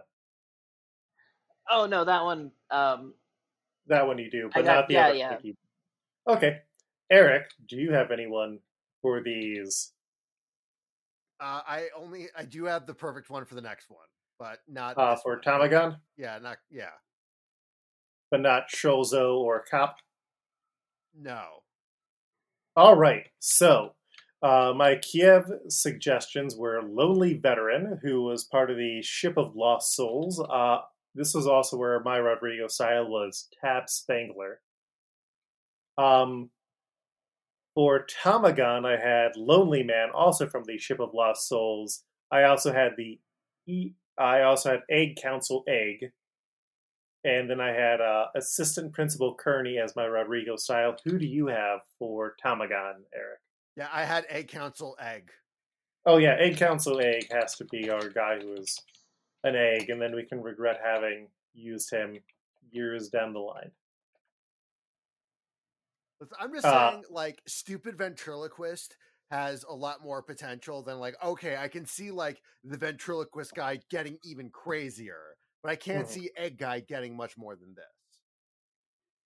Fair. Uh, my Sholzo, who's another member of the Franky family, I had the accordion player from the Ship of Lost Souls, and then I had Kevin, uh, who uh, was my Rodrigo style. Don't remember who Kevin was. Uh, luckily, I have remembered. Oh, yeah, Kevin was the kid who Homer steals answers from and tries to outshine. Oh. And then uh, for cop, I had either the arsonist, um, who uh, tried to admit that he burnt down uh, a building and Chief Wiggum didn't believe him, uh, or uh, Emperor Diocletian.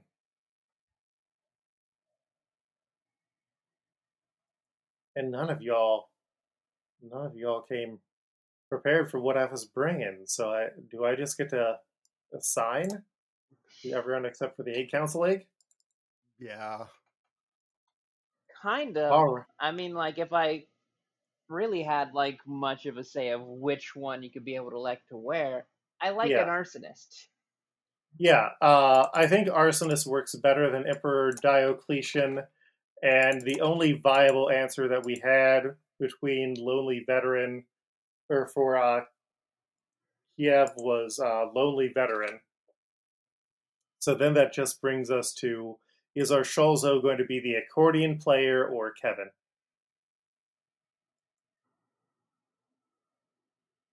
Kevin. Kevin. Yeah, Kevin. Kevin. We forgot about Kevin. And that's why Luke always says it's great to win by default. All right, we then have Ishigo Shitimana, the money changer who tries to cheat the crew out of their money. Uh, I had First Bank of Springfield manager, a la George Bailey, uh, the banker with the house costume, or uh, Mr. Thompson, who I believe was the left behind. Let me double check. Uh, yeah, who was the left behind uh, star? Janine, who do you have for Ishigo Shitamana? I have Scammer. Beautiful. Eric. Uh, I have Scammer and Mr. Snrub, uh, the mustachioed like Mr. Burns doppelganger.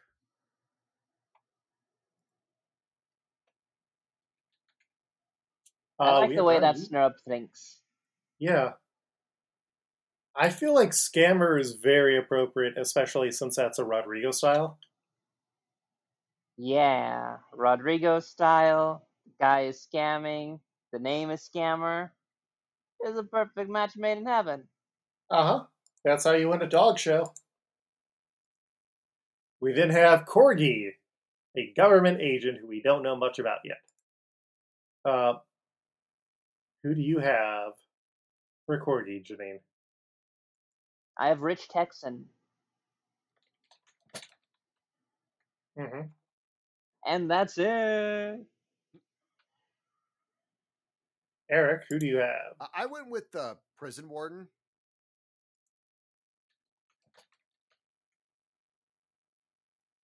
Interesting. Um, Ooh, that that means that there's a something plot relevant to that. Ooh. I mean, we are going to get a uh, prison uh, arc eventually. Hmm. Um, But there's no shortage of different prison things that the Simpsons have done. no, there, there, there isn't. I just wanted to make sure that I was picturing the correct warden. Because you know, I like to be thorough about these things.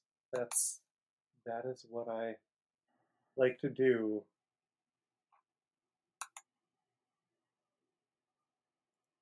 Did you know that Frank Gehry is so far the first and only architect to voice a character on The Simpsons? What?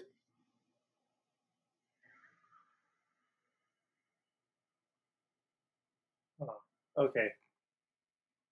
Oh, the Simpsons fandom site is failing me once again, so I need to go to the other Simpsons wiki.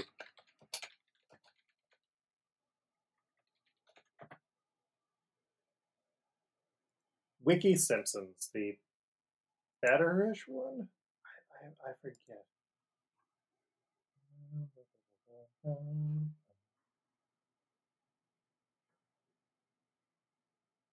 Do we actually see warden? I don't know, because we have to see a warden. Yeah, inside the Burns' prison that we just had Rodrigo style. Oh. That was the person that was hosing down Homer when he first came in.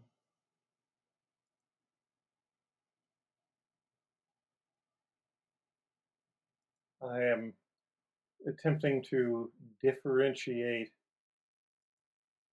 which warden is which. Uh, I have to go to Frinkiac now. Wow, the different Simpsons fan sites we have to dig through.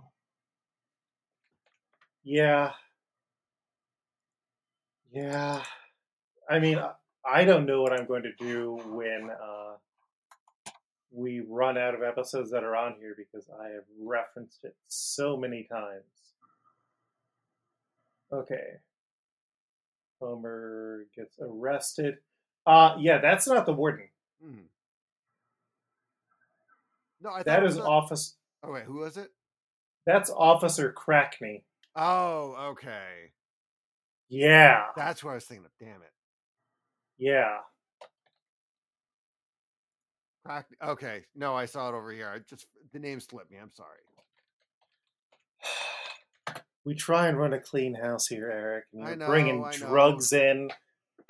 You're bringing incorrect Simpsons names. Uh, the suggestions that I have are Ray Patterson, Avril Ward, and then my Rodrigo side was Coach Clay Roberts. Ooh.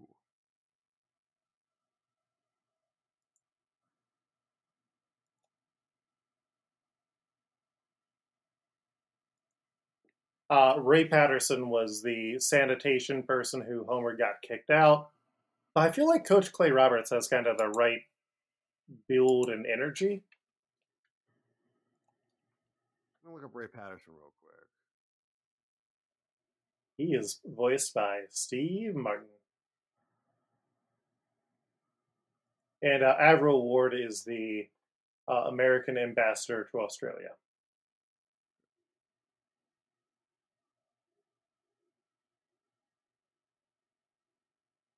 I mean, do we see this character again, or? I mean, I'm I'm not Uh, like trying Cor- to fish for spoilers or anything. I'm just trying Oh to see, no, like, Corgi Corgi is going to stay around this arc. Okay, because I'm just trying to see like how high up the ladder of you know the vast uh, array of Simpsons characters we should go for this.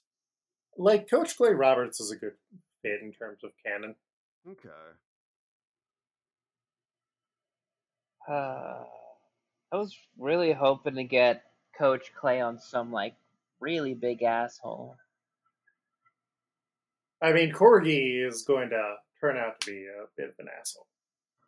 Uh, we can save him though. I mean, Ray Patterson is a guy who's kind of by the book and is willing to just kind of screw over people when they don't listen to his logic, Hmm. which actually fits more with what we're going to see at Corgi. Okay. I could I could swing that. All right, then Ray Patterson. We only have three more to go. This is going to be our longest episode yet. Uh, we have Mozu and Kiwi, also known as the Square Sisters, because they got big old square hair. Uh, I I have three different sets. Uh, no, I have four different sets of Bam. characters. hmm I had Mary Kate and Ashley Olsen. I had Teen Patty and Selma. I had Lisa's Wedding Maggie and Futurama Maggie. And then my Rodrigo style was Teen Sherry and Teen Terry. Janine, who do you have? I only have Teen Sherry and Teen Mary. Uh, It's Teen Sherry and Teen Sherry and Terry. Yeah. You can't wait for Teen Mary to die. Oh my God! I will kill Teen Mary with my own hands. Haha. That's Mary before the horns came in. and Eric, who do you have? Uh, I had Teen Mary and T Sherry, and then I also had Mo Maggie and Mo Lisa because I was like, oh, we're you know they're, they're they're sisters and have weird hair. Sure, let's go with that. So now you know, I kind of, I kind of like Mo Maggie and Mo Lisa now. So I I want to push uh because we kind of want the weird outsider rockers for these characters. That uh, the two Maggies from the future kind of fit that well, and we have not seen them talk yet. Hmm. Why are we naming them then? If they, if that's if if their vibe has not yet been established. We've seen enough of their vibe, I think. Like Franky, we're holding off on. Franky is going to be the star of the next episode. Franky, we will go to war over. Franky will get Mike Patten potentially frustrated with us.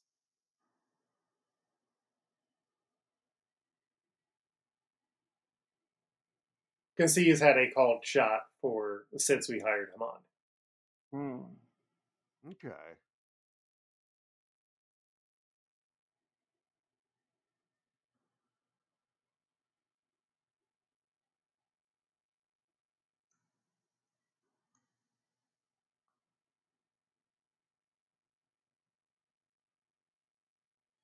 We all had down the Sherry and Terry. Yeah. Is there any particular reason why we should not flip the switch on Teen Sherry and Terry? They're teen pregnant. We can't execute them if they're teen pregnant, Janine. I can do anything, okay? Feminism. You're right. I am sorry. I'll, I'll be a good ally. All of us get points for Team Terry and Sherry. For Team Sherry and Terry. Uh, I have Sherry as Mozu and Terry as Kiwi, if that works for everybody. yes. Mm. Yeah. All right. And then last, we have the Kariki Destroyers, who are just three very big dudes who are part of the Franky family. Uh, I had Roger Daltrey, John Entwistle, and Pete Townshend of The Who, or Pious Riot, just three members from that group. Janine, who do you have? I got Pious Riot. Mm-hmm. Eric? It's just too funny of a joke for me. Yeah, I, I went with Pious Riot, uh, the three Manses at the the mall, the Milkshake Man, Hot Dog Man, and Cell Phone Man. Because I'm like, you know Mhm. why not? And uh, like just three of the Transformers from the Couch Gag because you know like Franky built them, so they're probably half robots or some shit. Uh, well, I feel like we got to go with Pious Riot. So, uh, this I think is the most we've ever had. Our all three people agree because we got four of them on together. I mean, the Let's Rodrigo style has been helping us like a lot on that. It, it has. Uh, yeah. So our chimney is Sophie Krustofsky. Our Gonbe is Yoda. Our Coco Rose is Gumbo. Our Paulie is Kid Moe the boxer. Our Uh, Mikazuki is Gerald Ford. Our Iceburg is Frank Gehry. Our Kalifa is Robot Marge. Our Tyrannosaurus is Lisa's hamster. Our Kaku is Ray Machini. Our Rob Lucci is World War II Burns. Our Hattori is Canary M. Burns. Our Peepley Lulu is Gay Colonel. Our Tilestone is International Waters Pirate Number 3. Our Zombie is Tab Spangler. Our Kiev is Lonely Veteran. Our Tamagon is Egg Council Egg. Our Schultzo is Kevin. Our Cop is Arsonist. Our Ishigo Shitamana is Scammer. Our Corgi is Ray Patterson. Our Mozu is Teen Sherry. Our Kiwi is Teen Terry. And our Karakiri Destroyers is Pious Riot. Woo! Uh, that was a that was a mouthful. Yeah, th- there's a lot. There was a lot there, and uh, next time I don't think we have as much, which is a good thing.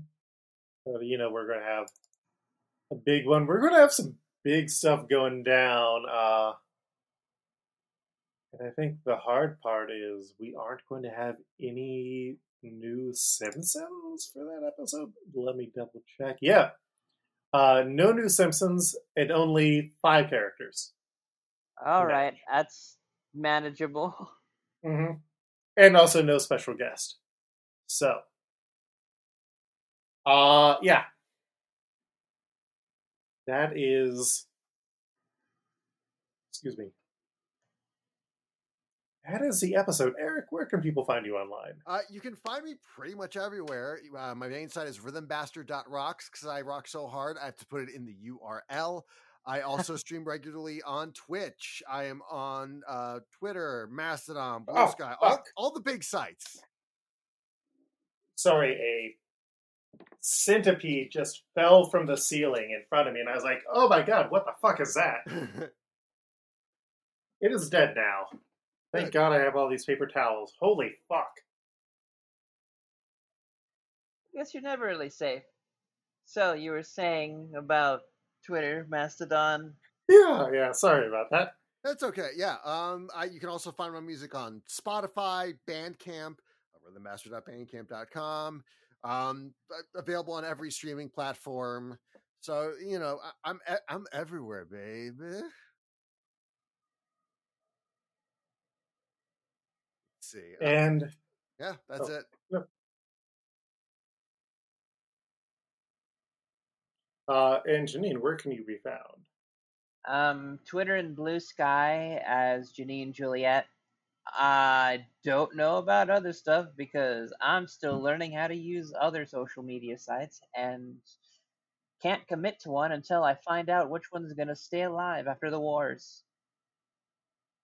That that is completely valid. I do Uh, like well- co-host right now though. hmm Uh, well, you can find me on most sites as Koltreg. That's K O L. Uh, that is K O L T R E G. Or you can go to my website, lukeherr.com, L U K E H E R R dot com. Uh, yeah. Uh, Mike Patten, our artist, you can find most places at Patent Pending, P A T T E N P E N D I N G. So get ready for that. And yeah, Dohmance Dawn, we update every other week. And we'll be back in two more weeks with shit going wild. Uh, if you haven't, please consider leaving a review. Tell your friends about us, because if you're like, hey, there's a weird podcast that discusses The Simpsons and One Piece, they'll probably be like, oh, cool. And we're quicker to get through One Piece than watching the show. So, uh, that wraps us up. We will see you in another two weeks as Luffy and Usopp fight, and uh, we we we have a big pervert up here. Eric, do you want to give me a yeah? Yeah. Smooth sailing. Peace.